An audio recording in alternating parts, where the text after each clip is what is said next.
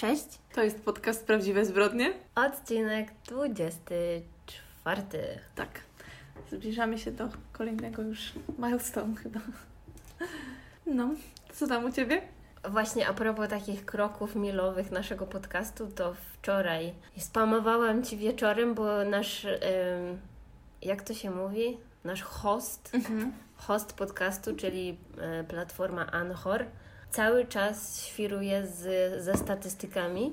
I znaczy przypuszczam, że nasi słuchacze w ogóle nie mają pojęcia, jakie to są statystyki, no bo podcasty się tym nie chwalą, Mhm. ale my no nie mamy aż takich zawrotnych, a wczoraj cały czas się zmieniały, co kiedy odświeżałam to były inne i w końcu wyszło, że mamy prawie 100 tysięcy 100 tysięcy odtworzeń, więc ja wszystkiego robiłam screeny, żeby się potem tym chwalić, ale dzisiaj rano spadło praktycznie o połowę, więc nie wiadomo ile Was tam jest w kosmosie. Tak, ciężko, ciężko nam to określić, ale w ogóle a propos ym, podcastów i tych różnych niuansów, które się z tym wiążą, y, myśmy już chyba wcześniej wspominały, że jesteśmy na Facebooku w takiej grupie dla podcasterów, nienawidzę tego słowa, No, I nie wiem, czy widziałaś ostatnio, jak tam ludzie pisali o częstotliwości, jakiejś tam jakości nagrywania dźwięku, coś tam, coś tam. I ja w ogóle byłam w szoku, ja jestem taką ignorantką. Nie wiem, nie wiem o co tam chodziło. no, no ludzie tam wiem. się popisywali, a ja robię tak, a ja robię, robię siaki, ja tak, aha. No bo w, myślę, że w gronie podcasterów są też ludzie, którzy się interesują nagrywaniem w ogóle Mhm. dźwięku i produkcją dźwięku, a my no raczej nie. Raczej nie, ale w ogóle jak byłam w szoku, jak tam ktoś napisał, że tak, ja testowałem i to i to, różnica jest niewielka, występuje tylko przy takich czy innych dźwiękach. Ja tak, boże, co tu się dzieje? No. Naprawdę, także to już trzeba być e, fanem i w ogóle mój chłopak próbuje nas namówić na zakup e, prawdziwego, Z prawdziwego zdarzenia. tak, prawdziwego mikrofonu. I tak się zastanawiamy teraz, ale mm, No, zobaczymy. Właściwie to nikt nam nie powiedział poza może jednym z tysiąca Tak. komentarzy, a Mhm. jeden na te tysiąc, no to jest malutko, że mamy na- beznadziejną jakość dźwięku. Więc w sumie może nie musicie od razu tak zalewać nas hejterskimi wiadomościami, ale po prostu jestem ciekawa, czy odczuwacie jakąś różnicę słuchając tego, bo to też chyba o to chodzi. No, czy bo- jest sens, żeby inwestować w lepszy sprzęt, czy to, co mamy, jest wystarczające? Mhm. Zwłaszcza, że chyba też już kiedyś, e, tylko my prywatnie rozmawiałyśmy o tym, że czasami jak włączam podcasty na przykład e, tych blogerek zagranicznych, to, to tam cisza jest jeszcze głośniejsza niż u nas jakieś trzaski, trzeszczenie, w ogóle nie wiadomo co. I to nie tam, że dźwięki w tle, tylko po prostu ewidentnie jakby coś było nie tak z samym, z samym dźwiękiem. No, bo najlepiej nagrywać po prostu w studiu dedykowanym do No. nagrywania rozmów. No i tyle. No a No. gdzie my mamy takie studio Byłoby tutaj fajnie. Nawet nie wiem, nie interesowałyśmy się tym, zresztą no, możemy co najwyżej w łazience? się. Tak, w łazience się zamknąć na dwie godziny.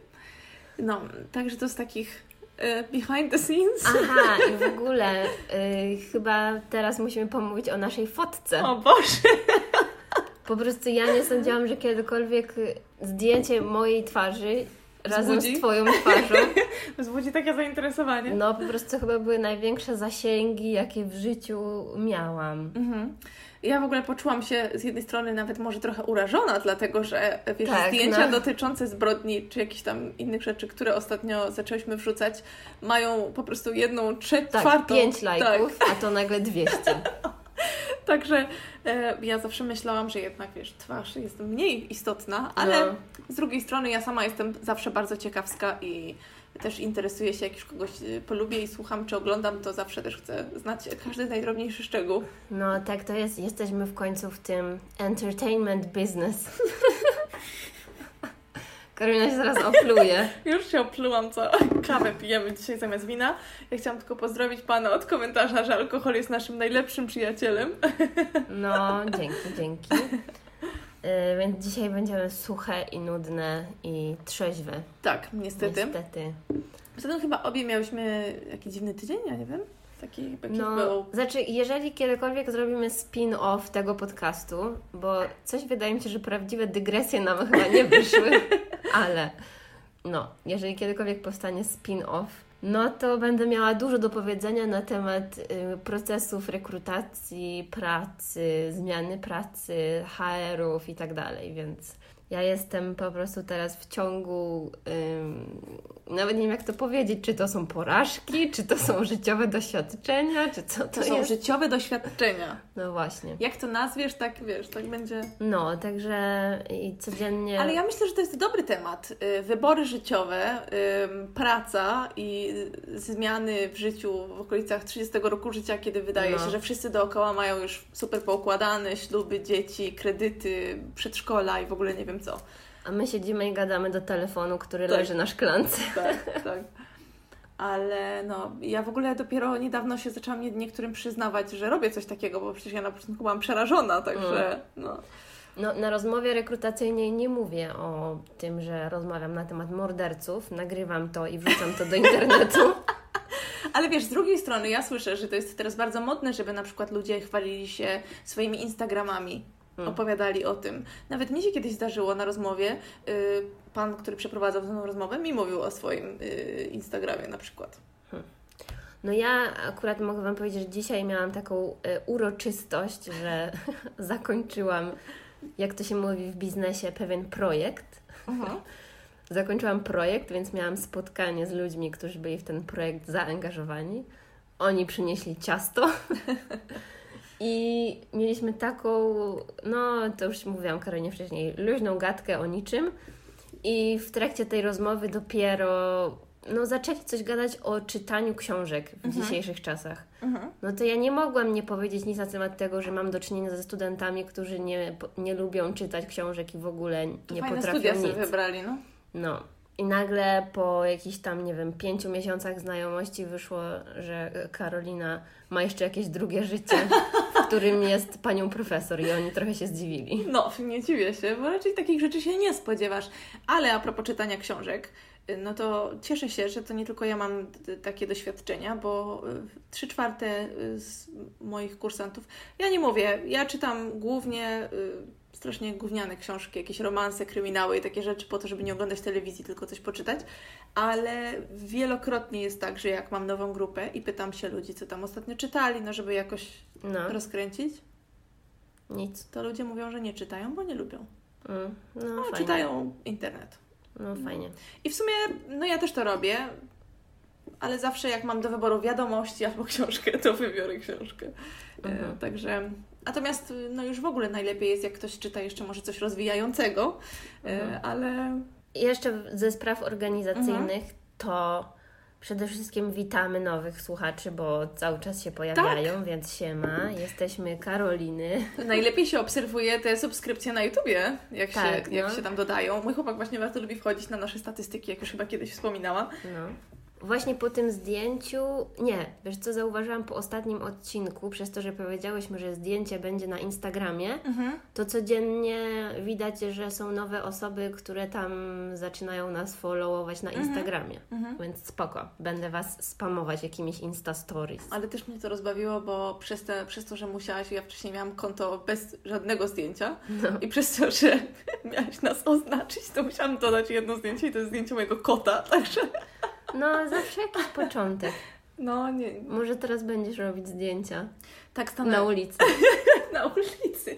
Ja myślę, że albo zacznę robić jakieś takie strasznie kiczowate, slash artystyczne zdjęcia architektury na przykład, No. albo, mm, albo e, jakiś może outfit of the day w lustrze. No ale widzisz, po to jest właśnie Instagram, żebyś No. mogła jakiś mieć swój artystyczny wyraz w życiu codziennym. To prawda, no. E, No.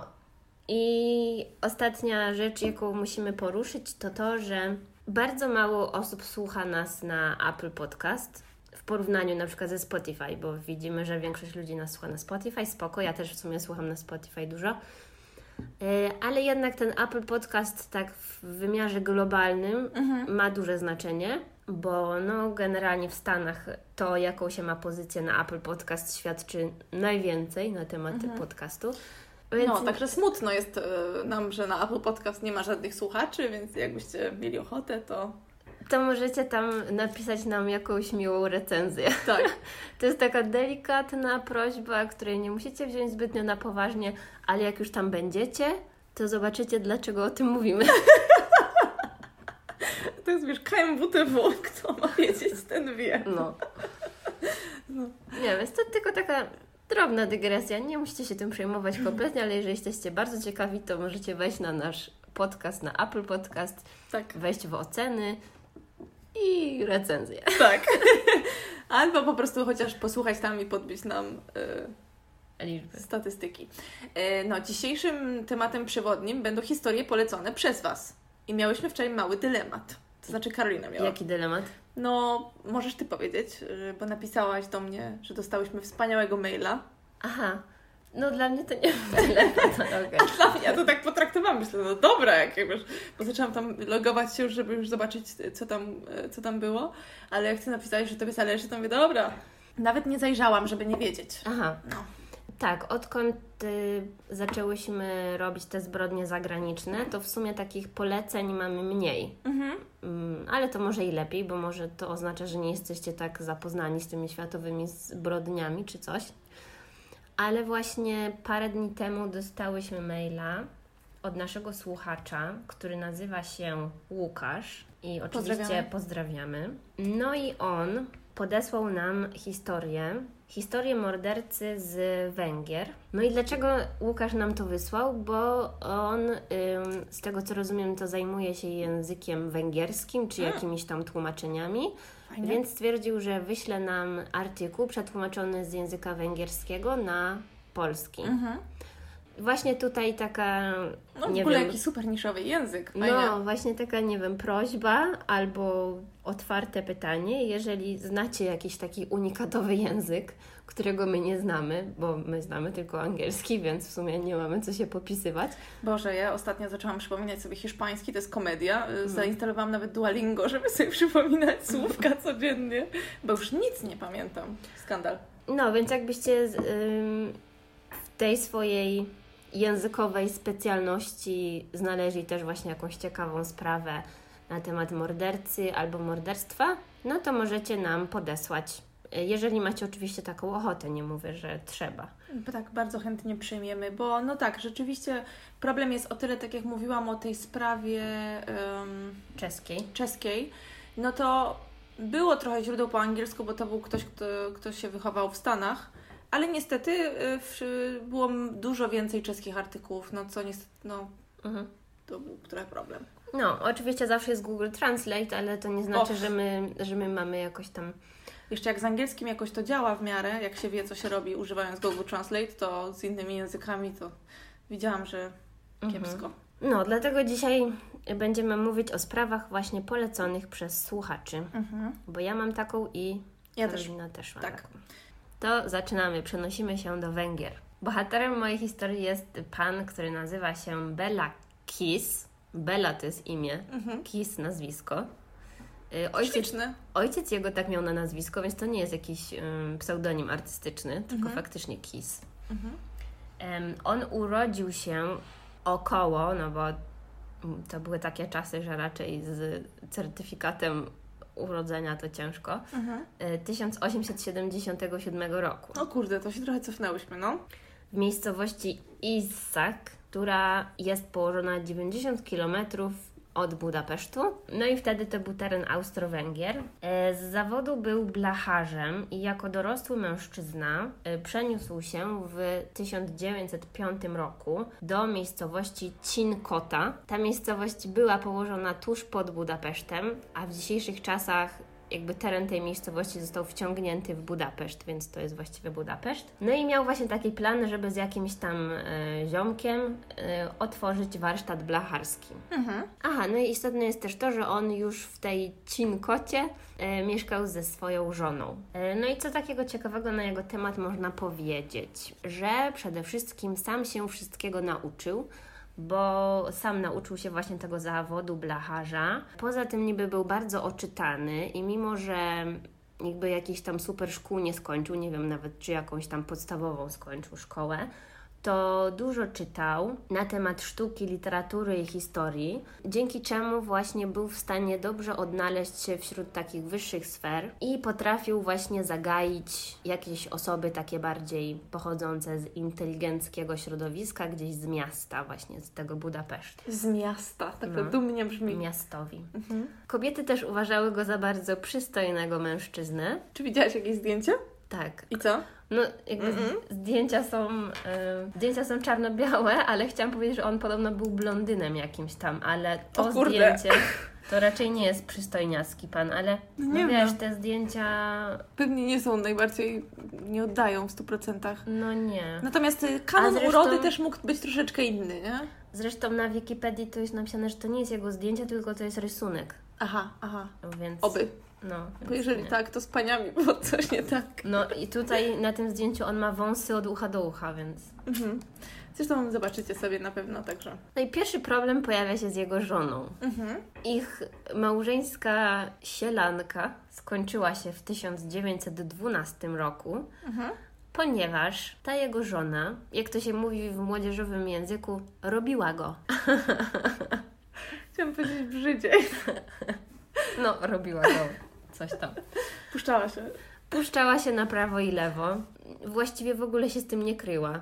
Bezczelna. No, w ogóle się z tym nie kryła. Znalazła sobie kochanka, który nazywał się Paul Bicari.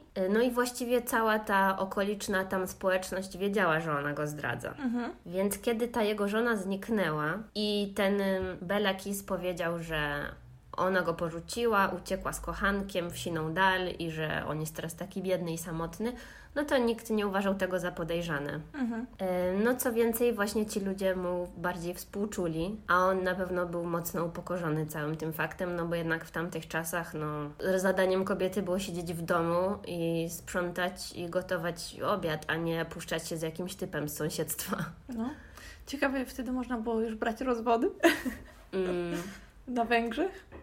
Nie wiem. nie wiem. A po ucieczce żony, Kis zatrudnił sobie panią gosposię, która nazywała się pani Jakubec. Mhm. I ona właśnie miała za zadanie wykonywać te wszystkie czynności, które by jego żona wykonywała. No Wszystkie? nie?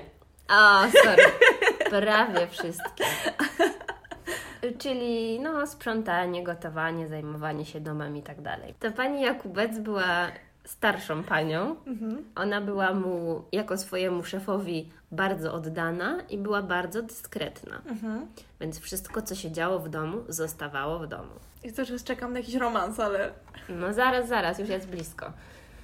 Yy, Jako, że Bela Kiss był samotny, potrzebował jakiejś kobiety, to zaczął szukać sobie wybranki. I robił to w taki sposób, że umieszczał ogłoszenia w gazetach i spotykał się z różnymi paniami z Budapesztu, bo to był właściwie jego jeden wymóg, taki główny, że to musiała być jakaś kobieta miastowa Mhm. nie jakaś ze wsi. Te kobiety były o dziwo nim bardzo zainteresowane i wyglądało to tak, że bardzo często przyjeżdżały właśnie tam pociągiem czy czymś tam. Jeszcze one do niego? Tak, on je zapraszał do siebie. Ta pani gosposia jakby była świadkiem tego, że kobiety przychodziły, ale że to były bardzo różne kobiety i ona nie wie, co on z nimi robił i że ona w ogóle się tam nie wtrącała. Więc on zaczął być w sumie znany w okolicy e, z tego, że no, miał duże zainteresowanie wśród kobiet i że przyjmował kobiety do domu. Taki bawidamek. Tak, dokładnie. Ale oczywiście, że był mężczyzną, no to nikt złego słowa na ten temat nie powiedział. W międzyczasie też zauważono, że Kiss kupuje i trzyma na swojej posesji bardzo takie duże metalowe beczki. Ciekawe, co się stało później. Ciekawe, po co mu te beczki? Tak, no a że to już były lata tuż przed wojną, to wiadomo, że jakby świadomość ludzi była, że wojna się zbliża, więc on powiedział, że on y, gromadzi zapas benzyny, żeby właśnie w trakcie wojny móc wykorzystać y, ten zapas benzyny, jeżeli trzeba będzie, jeżeli będzie potrzeba. No i teraz jeszcze jak powiem kolejny, kolejny fakt z tej historii, to będziecie mogli się domyślić, że to nie jest długa historia i nie jest zbytnio skomplikowana, bo... Ale widzicie, ostatnio miałyśmy takie długie, zwłaszcza ja, moja historia ostatnio chyba trwała, nie wiem, ponad godzinę, więc mm, dzisiaj pozwoliłam sobie na coś takiego lżejszego. A ja Ci teraz może trochę pokrzepię, bo gadałyśmy o tym, że myślałyśmy, że historia Karoliny o tym celebrycie slash więźniu slash seryjnym zabójcy Z Wiednia? z Wiednia będzie szalenie popularna. I mój kolega ostatnio mi powiedział, że słuchał tego i był y, zachwycony tą historią, że w ogóle szok. Super! Wracając. Mniej więcej w tym samym czasie zgłoszono zaginięcie kilku kobiet w Budapeszcie. Dziwne. Dziwne. Mhm. Jedyną wskazówką dla policji było to, że te kobiety zamierzały się spotkać z mężczyzną o imieniu Hoffman, a policja miała duży problem ze znalezieniem takiego faceta. Wydawało się, że w ogóle ten Hoffman nie istnieje, a że, tak jak mówiłam, zbliżała się wojna, no to jakby mieli inne zajęcie, więc trochę tą sprawę porzucili. No i kiedy w 1914 roku wybuchła wojna, to Kis został zaciągnięty do wojska na serbski front, a swój, swój domek zostawił pod opieką pani Jakubec. No i teraz y, dwa lata w przód.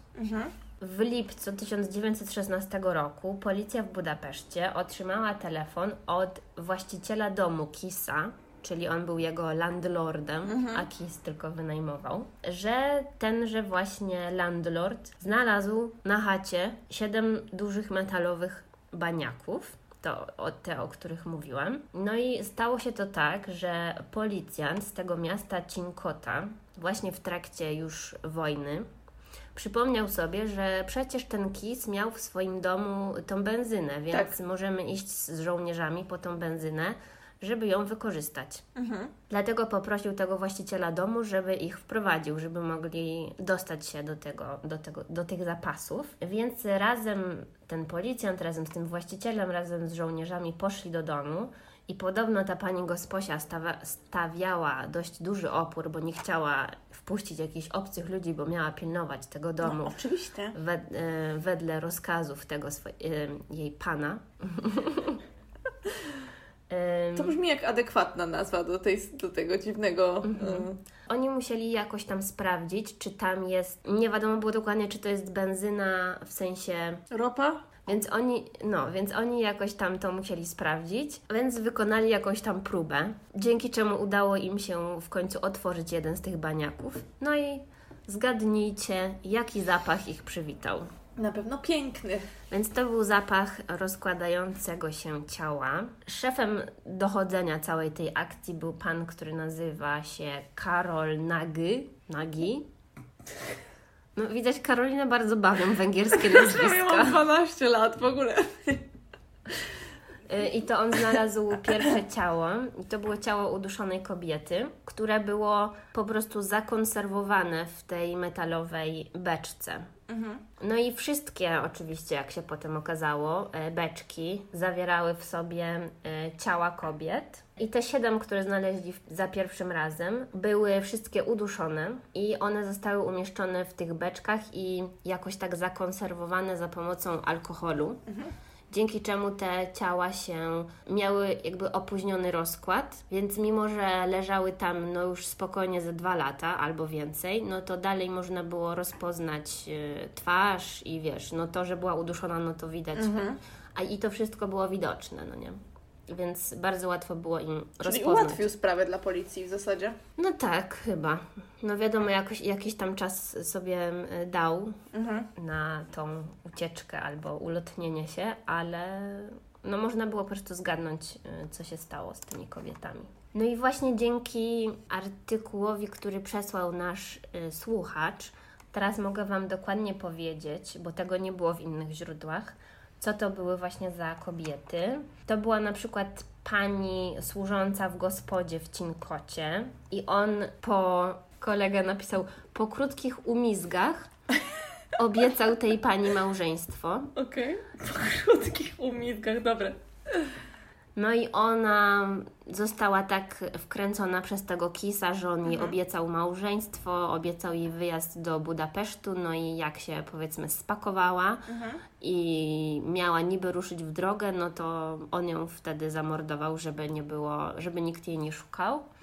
Kolejną kobietą była Julia Pesadik i ona była partnerką Kisa i to ona urodziła mu dwójkę dzieci. Mhm. To on więcej czasu z nimi spędzał. To nie było tak, że. No tak, bo y, widzisz, właśnie w przypadku tej kobiety, oni mieszkali razem w Budapeszcie jakoś tam wiele lat wcześniej, Mhm. więc on nie wiem, czy musiał podróżować z tymi beczkami, czy co, nie wiem jak Boże, to w no. ogóle wyglądało. To poświęcenie dla sprawy. Kolejna była Maria, która była kucharką i on ją zamordował i przywłaszczył sobie jej biżuterię. Mhm. Ogólnie szukał kobiet, które są zamożne. Okej. W taki sposób, żeby właśnie obiecać im e, małżeństwo, żeby one w ramach tego oddały mu swoje wszystkie oszczędności, wszystko to, co mają i on, żeby on wtedy chciał właśnie je zamordować. Niezły sposób na biznes. Tak, przywłaszczyć sobie ich rzeczy, Mhm. zamordować, dać do beczki, zapomnieć. Kolejną była pani Margit, która była 37-letnią właścicielką kawiarni, Mhm. więc znowu kolejna jakaś tam kobieta zamożna. I on pod pretekstem małżeństwa, Mhm. znaczy, że obiecuje jej małżeństwo, wyłudził od niej jakąś tam sumę pieniędzy i zamordował ją. Mhm. Tutaj podobno matka tej kobiety podejrzewała, że to on jest przyczyną jej zaginięcia i niby zgłosiła to na policję, ale policja w ogóle to olała. Okej. Kolejną kobietą była Katalin. On ukradł jej znowu jakąś tam dużą sumę pieniędzy Mhm. i powiedział innym osobom, które szukały tej kobiety, że zaszła z nim w ciążę, a on odprawił ją z powrotem na wieś, żeby tam urodziła dziecko. Mhm. Więc też pewnie ci ludzie myśleli, że ona się wstydzi i że zniknęła i że coś tam. Rozumiem. A w tej siódmej beczce, jaką znaleźli, była Maria. Ona miała tylko 16 lat i on, Matko. tak, i on e, zamordował ją. No i tutaj uwaga, bo to jest dość nieprzyjemne. I wsadził jej ciało do beczki razem z ciałem noworodka, które zmarło przy porodzie. O Jezus. Więc no, naprawdę nie, w ogóle nie wyobrażam sobie, jak on mógł te wszystkie rzeczy robić. Co za okrutne. Jeżeli jeszcze miał jakąś w ogóle gosposię na chacie, no nie? No. Ta typka też musiała być nieźle jakaś przez niego... Albo głucha po prostu była. Może głucha, wiesz, Zatrudnił sobie jakąś głuchą y, kobietę, Mhm. żeby była jego przykrywką, nie wiem. No dobra, ale jak już znaleźli to, to mm, no, skumali, że te wszystkie zaginione kobiety pewnie e, Mhm. łączą się z tymi jego morderstwami, więc od razu przeszukali cały dom, bo wydawało im się, że na pewno tych ciał znajdą więcej. Mhm. Przy okazji przeszukiwania domu znaleźli bardzo dużo listów, jakie on naprawdę mega, mega dużo. Było tam co najmniej 170 listów potwierdzających, że te 170 kobiet wyraziło zainteresowanie, żeby z nim wejść w związek małżeński. Ile? No. Jaja sobie robią, no. Więc to były propozycje od kobiet, a on w odpowiedzi wysłał obietnicę małżeństwa do co najmniej 70 kobiet. O, super. Taki, jak to się mówi, bigamista. Nie, właściwie, bo on do żadnego małżeństwa nie dochodziło. To był tylko pretekst, No, no. żeby wyłudzić kasę i zabić. Masakra. No i właśnie jego modus operandi to było dawanie ogłoszeń matrymonialnych e, do gazet. Dzięki temu zwabiał starsze, naiwne kobiety, które właśnie miały jakieś tam zaplecze finansowe. Mhm. Też zwracał uwagę na to, czy mają jakichś bliskich krewnych, czy mają rodzinę, czy mieszkają z kimś, czy same, czy coś tam. Mhm. Ym, bo wiadomo, wybierał te, które były na przykład, nie wiem, wdowami albo były samotne, żeby nikt po prostu ich nie szukał. Rozumiem. W ogóle po odnalezieniu tych beczek i jak ta sprawa trafiła do mediów i wszyscy o tym wiedzieli, to podobno na policję zgłosili się krewni około 60 kobiet, Mhm. którzy stwierdzili, że właśnie, że te kobiety zaginęły Mhm. i że może właśnie on jest przyczyną ich zaginięcia albo śmierci. Więc nie wiadomo tak naprawdę, jaka była liczba e, Mhm. jego ofiar, bo to jest e, jakby do tej pory niewyjaśnione. Poza tymi listami, też w jakiejś tam jego tajnej skrytce w domu znaleziono jakieś podręczniki do chemii, znaleziono jakieś kryminały, generalnie takie książki, które miałyby wskazywać na to, że on tam sprawdzał, jak, wiesz, nie wiem, tam zachować ciało, jak zabić, jak coś tam. No, takie typowe, typowe rzeczy, którymi seryjni mordercy się Interesują. interesują i trzymają to w ukryciu. No i w końcu ta pani Gosposia zaczęła współpracować z policją i pokazała im miejsce, które było jakieś tam właśnie super tajne. I dzięki czemu oni na terenie tego domu i na terenie całej tej posesji znaleźli jeszcze 17 in- beczek. Jezu. No. Tam ostatecznie chyba było... Kiedy on miał czas na to wszystko? No nie wiem, nie wiem kiedy miał czas. Aha, ale nie musiał pracować, bo No miał kasę od od tych tych kobiet. pań sumie, biednych, nie? no. A pewnie to bycie blacharzem to była jakaś jego przykrywka. No, w każdym przypadku ciało było tak samo odpowiednio zachowane, zakonserwowane. E, No i co ciekawe, jedynym mężczyzną, e, który został znaleziony wśród tych wszystkich beczek i ciał, Był współprac... wspólnik. Nie, przepraszam. no mężczyzna, o którym już mówiłam. I to taki oczywisty, jak cała ta historia. Ojciec? Nie ojciec, Wspólnik? kochanek żony. Aha, Boże, zapomniałam o No. kochanku żony, no. No.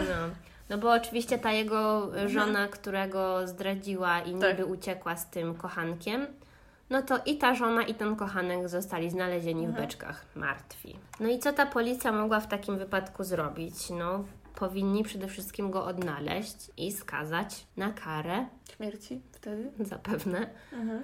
Ale okazało się, że po półtora roku od rozpoczęcia służby Kiss zaginął na froncie, no i uznano go za martwego, czyli to już było właściwie wcześniej e, Mhm. niż oni zaczęli go szukać. Ale jako, że jego postać stała się taką legendą, no to niby w, na wiosnę w 1919 roku ktoś widział Bela Kissa, e, jak się przechadza po Budapeszcie. Mhm. No i policja dopiero chyba wtedy zaczęła bardziej interesować się jego śmiercią, no bo chcieli zobaczyć jakiś dowód, że on naprawdę zmarł na tej wojnie. I okazało się, że on tak naprawdę zamienił się tożsamościami z jego kolegą wojskowym, który umarł, Mhm.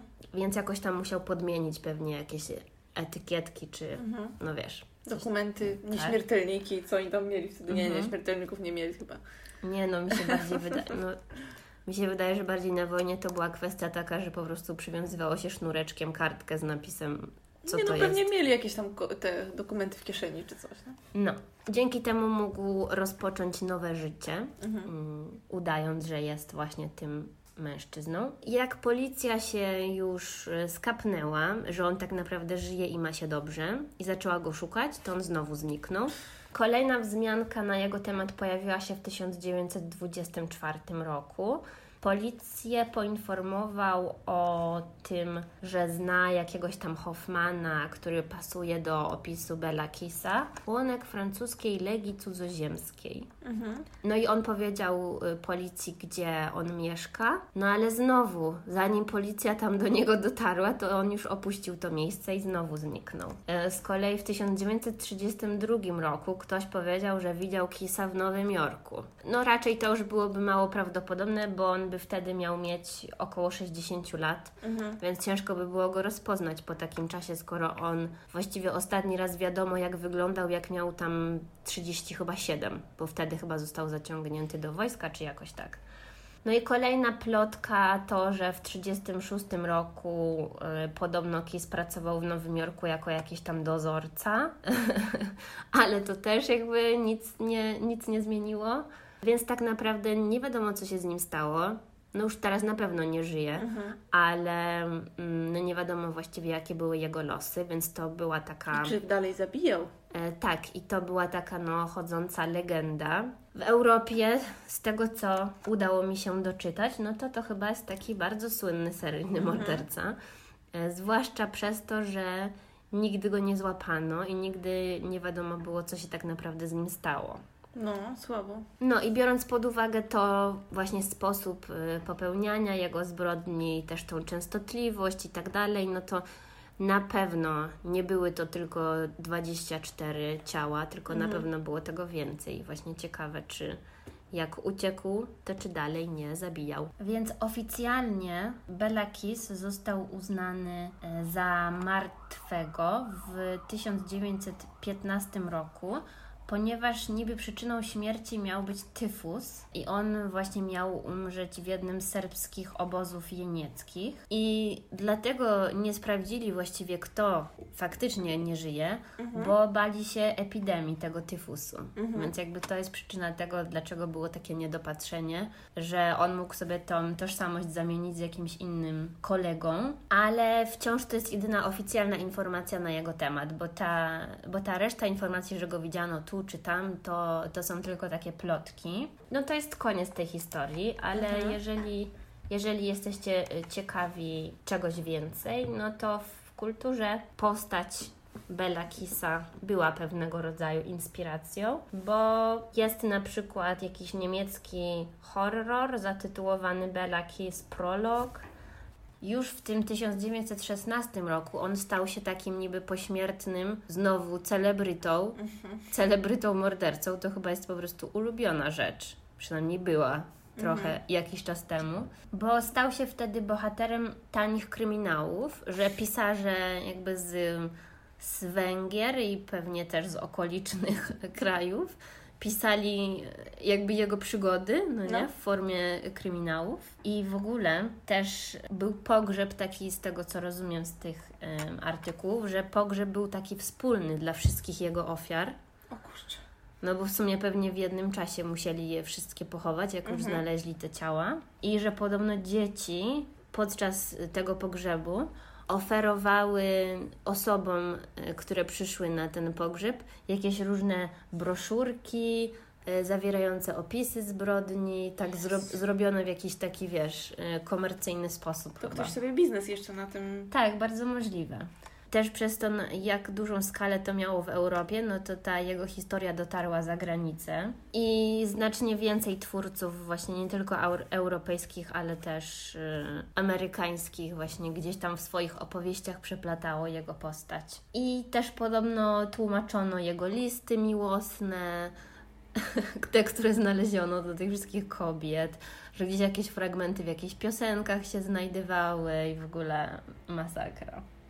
Jestem oburzona. No, więc można powiedzieć, że on stał się takim, no, klas- klasycznym mordercą. Mhm. I też tutaj ktoś wysnuł taki wniosek, że on musiał być takim mega perfekcjonistą, bo gdzieś znalazłam taki szczegółowy opis dokładnie tego, jak wyglądało, wy- jak wyglądało wyjmowanie tych ciał z beczek. I że podobno wszystkie były tak samo wyglądały, i że Mhm. wszystko było do przewidzenia, że jak już otworzyli te dwie beczki, to ci śledczy już nawet nie byli zaskoczeni tym, co się znajdzie w kolejnej. Że podobno sznur na szyi był idealnie, wiesz, zawiązany, że w mniejszej beczce była mniejsza kobieta, w większej beczce była większa kobieta i że wszystkie jakby wyglądały tak samo, wszystko było tak samo. I to musiało świadczyć właśnie o tym, że on był takim perfekcjonistą. Mhm. Z jednej strony, jak swoim. to opowiadasz, to było tak dawno temu, to brzmi trochę jak bajka. A, No, znaczy, mi Przepraszam, nie bajka, taki koszmarek. Mi się to kojarzy z takim niemym filmem. No, ale z drugiej strony, jak tak człowiek sobie pomyśli, tyle biednych pań taki No. sposób potraktowanych, to okropne. No i ten cały proces ym, śledztwa i tego odkrywania, śledztwa. odkrywania tych ciał i wiesz, wyobraź sobie, że oni pewnie musieli mieć te ponad 20 kobiet w jakimś tam prosektorium położonych na jakichś tam, wiesz, stołach czy coś Jezus. I musieli je badać. Ja też się zastanawiam, cały czas mi przychodzi ta gosposia do głowy i zastanawiam się, jaka była jej reakcja, jak zorientowała No. się, że mieszkała na posesji. yy, No, nie wiem, tego, tego nie takie- wiem, ale ona jest podejrzana bardzo, bo właśnie No. w, tych, w tych historyjkach, które ja gdzieś tam na ten temat słyszałam, to ona się wydawała taka bardzo lojalna i że mówiła, że ona nic nie wie, ona nic nie widziała, że on tam przychodził z tymi kobietami, ale ona tam, wiesz, nic nie widziała. To tak jakby ją omotał troszkę, nie? Może albo może ją przekupywał, albo przekupywał, Może. tak się to odmienia. Mhm. Albo, chociaż wiesz, co mi pierwsze przyszło do głowy? Się zastanawiałam, czy może była troszkę umysłowo opóźniona Mhm. na przykład. Może, może. Właśnie nie mam na jej temat żadnych takich super No, no, informacji. tak wiesz, tylko sobie tu gdybam. Bo nie mogła się do, nie domyślać niczego, bo to by było dziwne, jak tyle kobiet tam przychodziło. Mm. I to jeszcze takie straszne rzeczy, że tam jakieś noworodki w ogóle, oj Boże, nie chcę nawet o tym myśleć. Tak czasami jak nagrywamy te historie, to żałuję, że nie mogą widzowie, czy też słuchacze widzieć naszych wyrazów twarzy albo tych wszystkich e, air quotes, które robimy. No, no nie wiem. Dzisiaj to by była jakaś porażka, jakbyście widzieli, co tu się dzieje, więc e, no. No dobra, to tyle ode mnie z historii węgierskiego seryjnego mordercy. Moja kolej teraz. E, Ja, tak jak wcześniej wspomniałam, również mam dzisiaj historię poleconą przez naszą słuchaczkę Paulinę, która bodajże pod 19 odcinkiem poleciła nam trzy historie w zasadzie. E, Ja wybrałam jedną, także bardzo dziękuję za to polecenie. E, I to będzie historia Mary Vincent, między innymi No. Bo nie tylko. Mary e, cofniemy się też troszeczkę w czasie, bo cofniemy, cofniemy się do końca lat 70. Mhm. Wtedy Mary miała 15 lat, to było w 1978 roku. Była tancerką. I tamtego dnia, to był 29 września, Mary postanowiła uciec z domu. Postanowiła uciec z domu i pojechać do Los Angeles. Postanowiła się tam udać y, autostopem. No i tak sobie stała i próbowała złapać y, autostopa i zatrzymał się niejaki Lawrence Singleton, tak nazywał się pan. Ona wsiadła do niego do samochodu, on tak y, wszędzie go opisują jako y, mężczyznę o takich rysach twarzy, jak jakiś taki dziadek, wiesz, czy wujek, coś takiego. Ale ja Ci potem pokażę, zresztą Wam też wrzucimy zdjęcia. Y, On zaoferował y, Mary podwózkę. Mm, Ona oczywiście się chętnie zgodziła. Y, No i tak sobie jechali, jechali. I w pewnym momencie y, Mary zauważyła, że y, Lawrence nie jedzie tak jak powinien. Zażądała ponoć od niego, żeby zawrócił samochód. Natomiast on wtedy mówił, że ach, że to była pomyłka i że tutaj zaraz zawrócą. Kawałek dalej Lawrence, Lawrence zatrzymał się pod pretekstem wysikania się. Nie wiedziałam, jak to nazwać oddania moczu. No i Mary wtedy wysiadła z auta, chciała się tam, nie wiem, przewietrzyć. Chyba wiązała buta i wtedy Lawrence podszedł do niej od tyłu i walnął ją młotkiem w łeb. Mhm. Przepraszam, w głowę. No, no. Nie jestem na razie zaskoczona. Niestety zgwałcił ją, z tego co czytałam wielokrotnie, ale to nie jest jeszcze najgorsze. Mhm. Następnie odrąbał jej oba przedramiona, O Boże. zrzucił ją z jakiegoś takiego, z jakiejś takiej skarpy, która miała 30 stóp, nie każ mi liczyć ile to jest 30 stóp, powinnam to była zrobić wcześniej, No. i zostawił ją tam, żeby umarła. Mhm. On wierzył po prostu, że ona, że ona umrze i że mm, będzie ją bardzo trudno znaleźć, nie? że nikt jej po prostu nie odnajdzie. A to Następ... nie mów mi, że ona przeżyła coś takiego. Następnego ranka znalazły ją dwie kobiety. Znalazły ją, jak próbowała iść wzdłuż jakiejś drogi. Była zupełnie naga. Trzymała te swoje resztki ram, rąk Nie. tak uniesione do góry. I jak to opisali w jednym z artykułów, że ona je trzymała uniesione do góry po to, żeby nie wypadały, żeby nie bardziej jeszcze nie krwawić i żeby nie wypadały i tam, No dobra, dobra, dobra. Tak. Rozumiem. no dosłownie napisano, że żeby nie wypadały jej mięśnie, kawałki mięśni. Jezu, ale to, to jakiś cud, żeby coś takiego w ogóle No. przeżyć. E, oczywiście Przecież natychmiast... powinna wykrwawić. Natychmiast zawieziono ją e, do szpitala, gdzie, że ona w ogóle przytomna była. No. Na tyle, żeby wstać, że miała Mm. siłę. I to Nie, no taka jeszcze przecież młoda takiego, dziewczynka. Przecież z takiego bólu się raczej traci przytomność. No. Już, już nie ma. No nie wiem, bardzo dziwne. Tam e, w szpitalu e, sporządzono portret pamięciowy Lorenza i bardzo szybko e, ona chyba musiała go dobrze zapamiętać, bo policja bardzo szybko była w stanie go znaleźć, rozpoznali go jego sąsiedzi. Niestety, mimo, mimo to, że został skazany, bo został wtedy skazany, to prawo było bardzo łaskawe dla niego. Skazano go jedynie na 14 lat, bo to była Tak, maksymalna bo, kara. Bo on nie zamordował jej, no nie? Tak. Tylko pewnie za usiłowanie. Za usiłowanie czegoś takiego to powinien dostać dożywocie, ale to jest właśnie takie głupie prawo, że tam. Ale ma... to nie jest najgorsze. On odsiedział tylko 8 lat i 4 miesiące No. i został wypuszczony, No. y, wiesz, warunkowo, e, za dobre sprawowanie.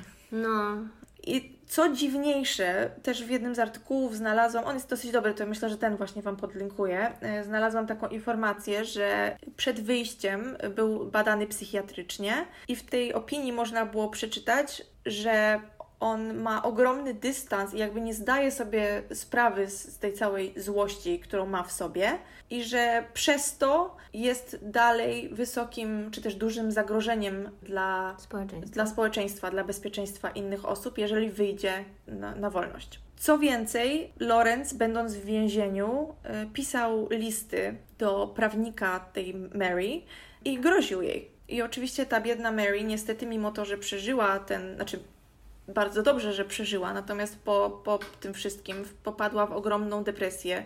Trzeba przypomnieć, że ona była tancerką, tak jak już mówiłam, i że no, ponoć była bardzo zdolna i że miała jakąś tam świetlaną przyszłość y, przed, Przed sobą. sobą. Y, Natomiast no, nie miała rąk, miała protezy. No i no nie mogła już tańczyć y, ze względu na te operacje wszystkie, które przeszła. No, jasne. Poza tym cały czas bała się tego Lorenza, bała się, że on przyjdzie i No tak, skoro Dokończy. wolności. tak, dokończy to, co zaczął, jak on to potem określił. Nie, miała problemy też, nie miała pieniędzy, y, nie miała jak... Ona też swoją drogą w 88 bodajże, we wrześniu również, wygrała cywilny proces o odszkodowanie. Tam miał, on miał jej wypłacić około 2,5 miliona dolarów. Yy, natomiast problem był taki, że Lorenz był po prostu niewypłacalny. On dostawał tam jakieś 600 dolarów świadczeń socjalnych, na koncie miał 200 dolarów, yy, No masakra. yy, a dodatkowo był uznany chyba za, za osobę niepełnosprawną, bo miał jakieś tam problemy z nerkami, no nie miał nic, tak? To takich ludzi nie da się ścigać właściwie za pieniądze. Tak. No i właśnie jest taka wypowiedź Mary, jak ona mówi, że no, wydaje mi się, że jak na razie będę musiała zrezygnować z, ze zbier- zebrania tego długu, bo jakby nie ma z czego go zebrać, ale że nie odpuści, jak ona to powiedziała w sercu. Nie? Ale to też jest chyba ciekawe w Stanach, że gdyby on wyjechał do innego stanu, to chyba już by tego długu nie musiał płacić w ogóle. A to szczerze mówiąc tutaj nie, nie wiem dokładnie, ale no jeżeli tak jest, to pff, powinni się nad sobą oni wszyscy głęboko zastanowić. Jest, są w ogóle jest mnóstwo cytatów. W tym artykule, który Wam podlinkuję, jest na przykład taki, taki cytat, y, że Mary mówi, że przez 21 lat nie uśmiechnęła się ani razu, na przykład, jakieś O takie Boże. rzeczy, nie? Natomiast y, później y, poznała swojego przyszłego męża i wyszła za mąż. Miała chyba dwóch synów, skończyła uniwersytet w Las Vegas, bo ona chyba stamtąd była oryginalnie jakby jak już przeżyła tą swoją tragedię, jakoś sobie z tym poradziła, to zaczęła mówić publicznie o tym, co ją spotkało, aby chyba przestrzec też innych Mhm. y, nastolatków przed tym, co może się zdarzyć. No i umówmy się, no nie wiem, kiedyś pewnie było inaczej, w Polsce też, y, to słyszałam wielokrotnie od różnych starszych członków rodziny, pewnie Ty również, ale mi by w życiu do głowy nie przyszło. Mam znajomych, którzy tak robili. Ja autostopem jechałam raz w życiu przez 5 No. minut na wsi pod Krakowem, jak byłam u moich koleżanek i to był sąsiad jej chłopaka, który był w tym samym wieku, tam czy podobnym co my, a i tak byłam przerażona. Ja, jeżeli chodzi o autostop, to już nawet nie chciałam się wypowiadać, bo dla mnie to jest w ogóle najgorsza rzecz, jaką można zrobić. I naprawdę też wszyscy z, moi znajomi, jakieś koleżanki po prostu jeździły w ogóle do innych krajów Mhm. autostopem i że super fan. Nigdy w życiu bym czegoś takiego nie zrobiła. Ja pamiętam, że jedynie kiedy jeździłam autostopem świadomie, także no już jakby wybrałam taki sposób transportu, to było jak z moją koleżanką, która właśnie była zawsze fanką jeżdżenia autostopem. Pojechałam z nią w Bieszczady i nie miałyśmy nic takiego zaplanowanego tam, Mhm. że mogłyśmy mieć nocleg gdziekolwiek i w ogóle się gdzieś tam przemieszczać. No i to, no teoretycznie ta wycieczka była spoko i ją dobrze wspominam, ale pamiętam, że właśnie musiałyśmy cały czas autostopem się przemieszczać, bo to było, nie wiem, czy jakieś wolne, czy weekend, czy cokolwiek, że no, nie dało się niczym Mhm. innym.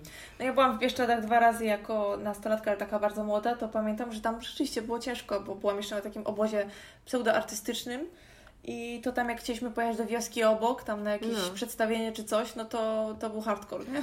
No, znaczy, co prawda nas jakoś tam, z tego co pamiętam, to nas brały jakieś takie rodzinki z dziećmi albo coś, Mhm. no to to zawsze inaczej wygląda.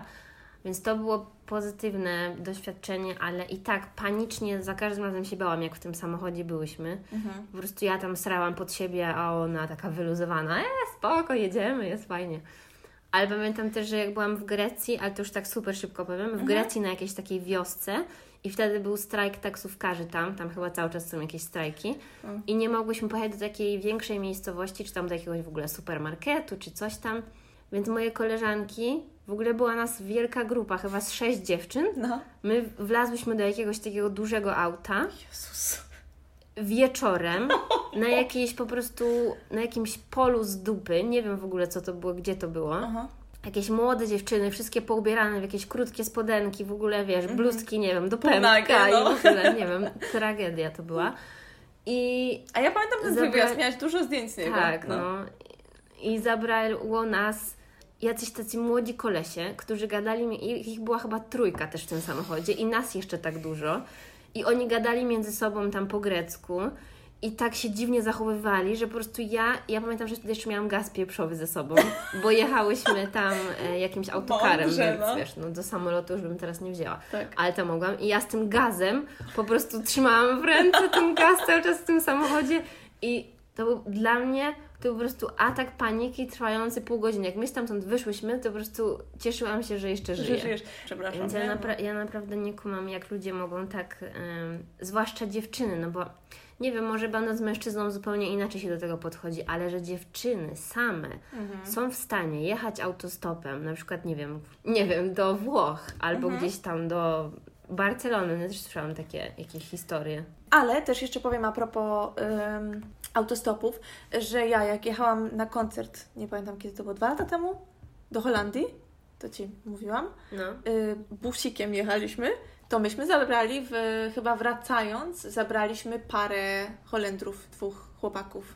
Zabierać to mi się też zdarzyło, ale to też. No. To na był jedyny raz, na- kiedy na jechałam z krótko. autostopowiewiczami, ale to były takie fa- fajne, fajne, fajna para y, takich młodych chłopaczków, jeszcze oferowali nam holenderskie słodycze, no, że byli mili bardzo, także... Słodycze czy ziółka? Nie, nie, nie, słodycze, słodycze. Mieli jakieś tam takie dużo zdrowych jakichś ciasteczek, oczywiście żelki lukrecjowe, które chciałam wyrzucić przez okno. Aha. No i tak, y, po tym jak Lorenz wyszedł z więzienia, to jest bardzo ciekawe, po tym jak Lorenz wy, wyszedł z więzienia, przeprowadził się na Florydę, natomiast nikt nie chciał go przyjąć, żadna społeczność, tam gdzie próbował zamieszkać, nie chciała go przyjąć, wyrzucali go. E, organizowali protesty, na których tam mówili, takie wiesz, były mm, hasła, No. no. żeby tam umarł, żeby spadał i w ogóle nie wiadomo co. Mhm. W końcu chyba zamieszkał na, tak znalazłam w jednym miejscu taką informację, że zamieszkał w przyczepie na ziemi, która należała do więzienia, czy coś w ten deseń. Aha, bo No. tam się czuł najlepiej. Nie, czy nie, że tam musieli go umieścić, bo nigdzie żadne, żadna społeczność nie chciała go przyjąć po prostu i były cyrki, bo gdzieś on próbował zamieszkać i ludzie protestowali, wiesz, wrzawa yy, i... No, ja kumam, ale ciekawa jestem, tak naprawdę więzienie już powinno mieć go w dupie. To jest jego problem, że ludzie go Ale to chyba stan musiał gdzieś go po prostu umieścić, nie? No bo ludziom, którzy wychodzą z więzienia należy się chyba jakaś... A, okej, okej. No. Ale to jest ciekawe, bo na pewno są takie miejsca, takie gorsze miejsca, no nie? Dla, no gdzie mieszkają jacyś tam przestępcy i tak dalej. Mhm. Więc dziwne, że nawet pewnie w takim miejscu nie chcieli go przyjąć, tak? No, no, to prawda, to prawda. Bo w każdym mieście przecież jest jakaś taka czarna strefa. No, to fakt. Czyli tak, w w 87 w kwietniu wyszedł, tak jak powiedziałam, na, w, warunkowo. Później e, w 88 e, skończyło się to jego jakby, to, że musiał chodzić się meldować co chwilkę. A w 90 mieszkał w mieście Tampa. E, W międzyczasie, po wyjściu z więzienia, jeszcze tam ze dwa razy trafił do aresztu ze względu na kradzieże, których dokonał. E, Natomiast kilka lat po jego wyjściu z więzienia, e, mianowicie w 97, Lorenz dokonał kolejnej zbrodni. E, Zauważył. A pie- sorry, a pierwsza była w latach 70. Tak, w 78. Więc Okej. 20 lat w zasadzie Mhm. po pierwszej zbrodni. Dokonał kolejnej, za którą go skazano, bo widziałam również w, w paru miejscach, że podejrzewano go o więcej przestępstw, Mhm. ale jakby te zostały mu w sądzie udowodnione. I uwaga, jakiś malarz e, zadzwonił na policję, ponieważ zauważył chyba przez okno, właśnie jak e, Lorenz mieszkał na Florydzie w mieście Tampa, e, że jak Lorenz nagi stoi nad bardzo zakrwawioną kobietą i podnosi wielokrotnie i opuszcza ręce, tak jakby ją czymś yy, Nie gał. dźgał. Dokładnie. I ponoć ten mężczyzna, który zadzwonił, powiedział, że słyszał chrzęst kości, jakby to były y, łamiące się kości kurcząt. Takiego Boże. porównania użył i że wiesz, w ogóle był w szoku, przerażony i tak dalej. No i przyjechała policja, no i zastali właśnie tam Lorenza w tym, w tym domu. Y, Znaleziono mnóstwo krwi, krwi a y, w, na sofie w y, pokoju y, w salonie leżało ciało 31-letniej prostytutki Roxany Hayes, która dodam jeszcze była matką trójki dzieci. Singleton umówił się z tą Roxaną, on ją też chyba gdzieś zgarnął samochodem, z tego co widziałam w jednym ze źródeł. Zapłacili 20 dolarów za seks. No a niestety zamiast 20 dolarów dała zadźgana nożem. Mhm. No i oczywiście tutaj znowu wraca postać Mary, która. Po, Mary. która y, postanowiła y, zeznawać również y, w, po raz kolejny na procesie Singletona. No i jest taki cytat, że ona mówi: Zostałam zgwałcona, odcięto mi ręce, użył tam, że i zostawił mnie na śmierć, i że tą swoją protezą wskazała, wiesz, mówiąc te słowa na sali sądowej, właśnie mhm. Lorenza. No i tutaj z racji tego, że to był drugi taki ohydny postępek mhm. Lorenza, y, no i ten już się skończył takim naprawdę bardzo brutalnym morderstwem, no bo też jak, jak zdeterminowanym trzeba być, żeby kogoś zadźgać nożem, tak? Tutaj dlatego starali się o karę śmierci. No i jakby też dzięki temu, że Mary zeznała, domyślam się, że, że to pomogło w, w skazaniu y, Lorenza na śmierć. No, wystarczyłaby jego kartoteka. Tak naprawdę ona nie musiała nic mówić. No, dokładnie, dokładnie. No, ale wiesz, to na pewno też dało bardziej do myślenia tym no nie, no ławie jasne. przysięgłych, prawda? Szkoda, że wcześniej tak nie pomyśleli. Tak, i w, został skazany 14 kwietnia 98 y, na śmierć za morderstwo pierwszego stopnia. Natomiast ten wyrok nigdy nie został wykonany e, z tego death row, jak to się nazywa, czyli no. z tej, tak, tam gdzie więźniowie, tak, tam gdzie więźniowie oczekują na wyrok śmierci, został przeniesiony do szpitala, ponieważ y, zaczął chorować na raka i zmarł w wieku 74 lat w szpitalu przywięziennym na Florydzie w 2001 roku grudniu. Aha, czyli niedługo właściwie po tak. tym skazaniu. No tak, bo został skazany w 98, a umarł w 2001, czyli po trzech latach. To on pewnie i tak by dłużej czekał na, to, na tą e, swoją tak. śmierć. I teraz tutaj znalazłam taką pokrzepiającą, bo tak mi smutno było, jak czytałam, że ta biedna Mary, znaczy poza tym, że została zgwałcona, odcięli jej ręce i w ogóle nie wiadomo jakie jeszcze okropne rzeczy, e, to tutaj w jednym z artykułów był taki pokrzepiający cytat, że po tańcu znalazła inną pasję i to było rysowanie że tutaj oh, znalazła wow. swój outlet y, taki, wiesz, żeby się artystycznie, tak, dokładnie. Ale to musi być bardzo trudne tak rysować. I teraz y, w 98 jak trwał proces Lorenza, to jego prawnik, w zasadzie prawniczka, ona jakby... Boże, że też kobieta mogła go no, bronić. No ale wiesz, no to był prawnik z urzędu, nie? Więc, no ale wciąż no, na pewno mogła powiedzieć. No i tak, nie. i on nie zaprzeczała, że on to zrobił, Aha. ale mówiła, że to nie było morderstwo pierwszego stopnia, ponieważ nie było to morderstwo zaplanowane, tylko efekt pijackiej kłótni o pieniądze i noża, który tam był. Tak, znaczy, ten koleś na pewno musiał być chory psychicznie, więc dziwne, że po prostu nie trafił do szpitala po tym wszystkim. No, no, no to w ogóle jest chore dla mnie, że ktoś, kogo stać było, no tak jak mówię, to nie jest tak, że on wpadł w szał i nie wiem, walnął kogoś czymś ciężkim po głowie, a potem zobaczył, co zrobił, przestraszył się i uciekł. To ja nie mówię, że to by było lepsze, no ale to, to nie jest tak. Tylko po prostu wziął i tą biedną dziewczynę skatował. Najpierw potem zrzucił ją z jakiejś skarpy, a potem um, wyszedł sobie wolno po 8 latach. To jest jakiś absurd. No. Ale ta cała sprawa doprowadziła do do zmiany w prawie. To jest fakt, informacja z Wikipedii, ale myślę, że jest prawdziwa. I tutaj chodziło o, o to, że, no, tak jak wcześniej mówiłam, ta cała ta zbrodnia, którą on popełnił na Mary Vincent, y, tak oburzyła opinię publiczną, że wprowadzono prawo, widziałam tam w niektórych miejscach nazywali to Singleton Bill, czyli no Singleton tak się nazywał Lawrence. Y, Poprawka jego. Tak, y, w którym osoby, które dokonały przestępstwa, którego częścią były tortury, mhm. nie ma prawa do wcześniejszego wyjścia. Mhm. Coś, coś takiego.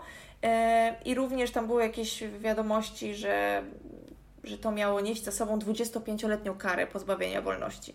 Więc chociaż tyle dobrego z, z tego wyszło. No bo rzeczywiście jakby to jest dla mnie najdziwniejsze, że ktoś, kto ewidentnie ma skłonność i też on, wiele osób mówiło, że widać po prostu po nim, że on yy, nienawidzi kobiet. No i myślę, że dużo można by było tu gadać jeszcze o tym, jaki był popaprany, no ale ewidentnie po prostu nie nadawał się do życia w społeczeństwie i był ogromnym zagrożeniem yy, dla kobiet właśnie, a kto wie, może i dla innych yy, osób. Mm. Pewnie dla każdego, kto by mu stanął na drodze. Tak, tak. Także to by było na tyle dzisiaj. Dziękujemy za polecenia naszym wspaniałym słuchaczom. Mamy nadzieję, że nie sknociłyśmy tego. Sknociłeś. nie wiedziałam właśnie, tylko brzydkie słowo mi przyszło do głowy. No dobrze. To jak zwykle do usłyszenia za tydzień. Tak, do zobaczenia.